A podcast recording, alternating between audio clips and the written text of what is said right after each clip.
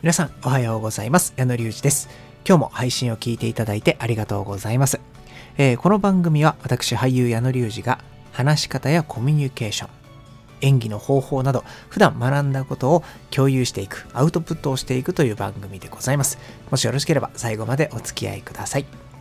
ということで、えー、前回はですね話し方よりも聞き方ですね、まあ、どう話すかよりもどう聞くかの方がコミュニケーションとしては重要ですよというお話をしました、えー、詳しくはですね前回の配信を聞いていただければと思うんですけれども、えー、その前にもねすごくこうコミュニケーションの中でとても重要な三原則というのをお伝えして、まあ、今日もちょっと振り返ろうと思うんですけれども、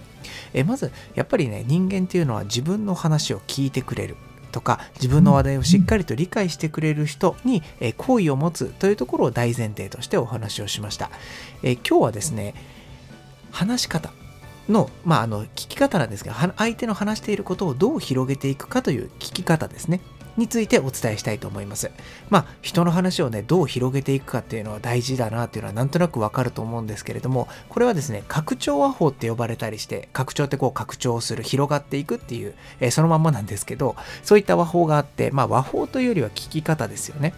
えー、それがなぜ重要かというとさっき言ったことにつながるんですけど、まあ、人の話をですね、えー、聞くためにはただふんふんとうなずいているだけだったりとかあの無言でね聞いているだけではその相手もなんかこの人聞いてくれてんのかなと心配になって話が終わってしまいますよね。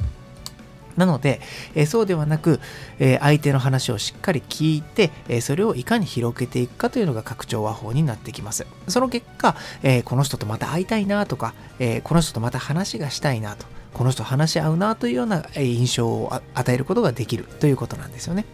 はい。えー、これね、なんかあの流れがありまして、拡張和法ってこの一定の流れみたいなルールがあるので、まずはそこをお伝えしたいと思います。えー、まずはリアクション、そして繰り返し、そして共感、そして褒める、質問。この5つです。もう一回言いますね。リアクション、繰り返し、共感、褒める、質問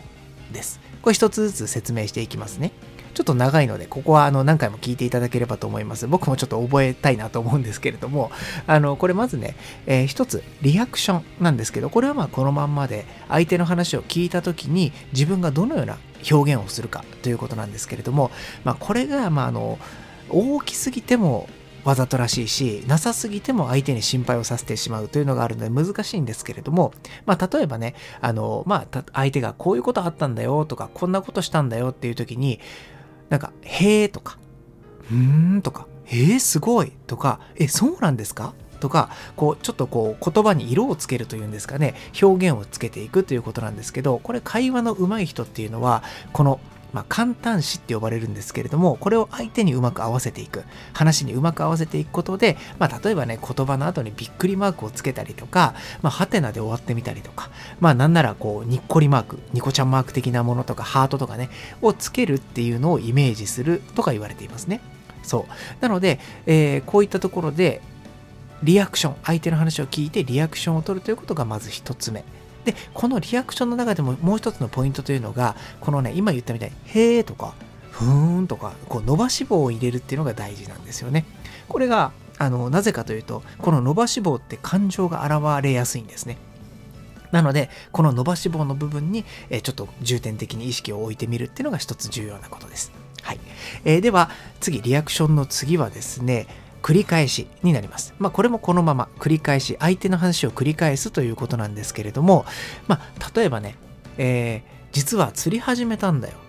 って言われたら、へーで終わるのではなく、こちら、あの、さっきのね、リアクションの簡単詞も入ってるんですけれども、そうじゃなくて、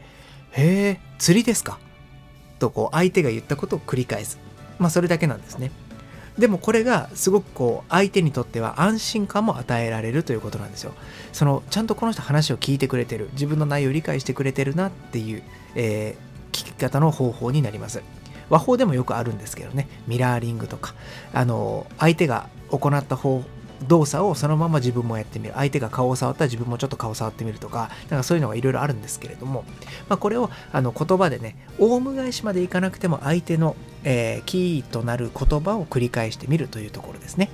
はい。そしてちょっとささっと進めてしまうんですが3つ目。共感ですね。これも、えー、相手の話に、えー、自分の気持ちを、え共感させる。え理解を示すということですね。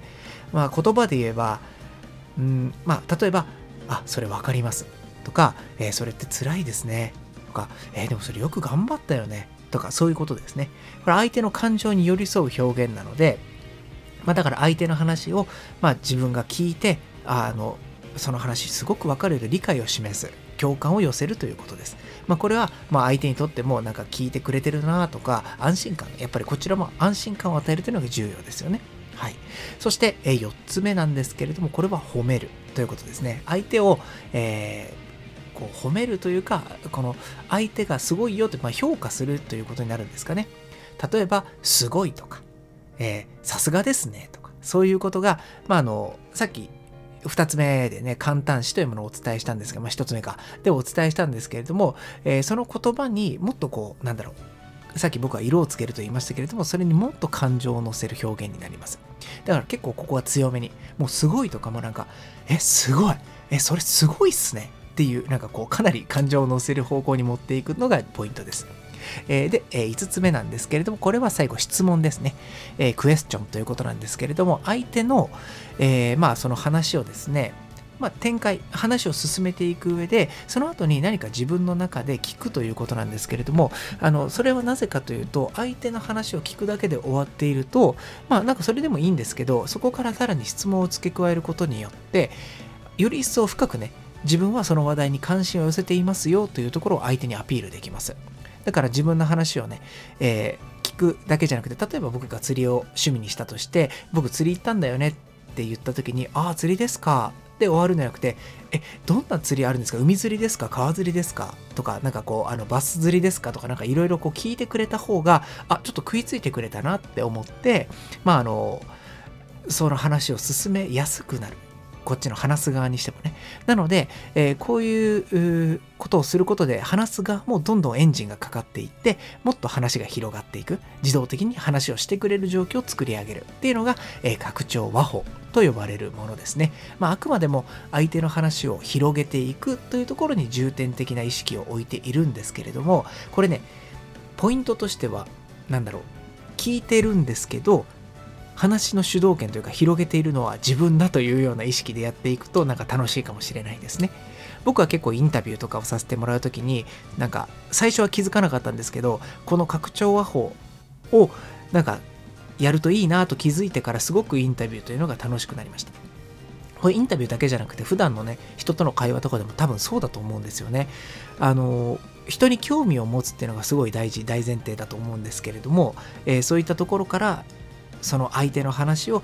どれぐらい自分が広げられるかというところをちょっと意識してやってみていただければと思います。はい。そして相手がなんかこの人と喋るとなんか思った以上に話が弾んだなとか、たくさん話せたなと思ってもらえたら、その、えー、トーク、対面の話、会話というのは大成功なんじゃないかなと僕は思います。ということで、えー、今日はですね、聞き方の方法、話の広げ方ですね、えー、話を広げる聞き方、拡張和法というものについてお伝えいたしました。ちょっとダラダラと喋ってしまいましたけれども、何か質問ですとか、えー、こういう方法してるよという方はですね、コメント、レターなどいただければ嬉しいです。ではまた次回の配信でお会いいたしましょう。お相手は矢野隆二でした。それではまた。